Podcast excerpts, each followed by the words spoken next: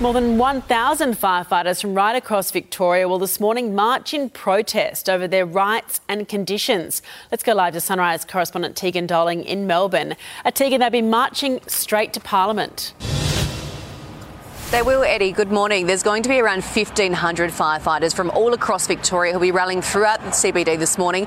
And the reason for that is the unions claiming that the state government here has actually ripped up their enterprise bargaining agreement following two years of negotiations. Recently, they were going to get a 12% pay increase over the next four years, which is quite short of the 25% that they were after. Now, it means that a couple of the fire stations across the uh, state are actually going to be undermanned today. The union insists that the community won't won't be put at risk, but some of the night shift crews are going to have to work a double shift. They're going to be starting at the East Melbourne Fire Station here behind me, heading towards Parliament and then on to the WorkSafe Commission. It's going to happen around nine o'clock, so people beware as you come into the city this morning. There could be some delays. Keep an eye on it this morning. Thank you so much, Tegan.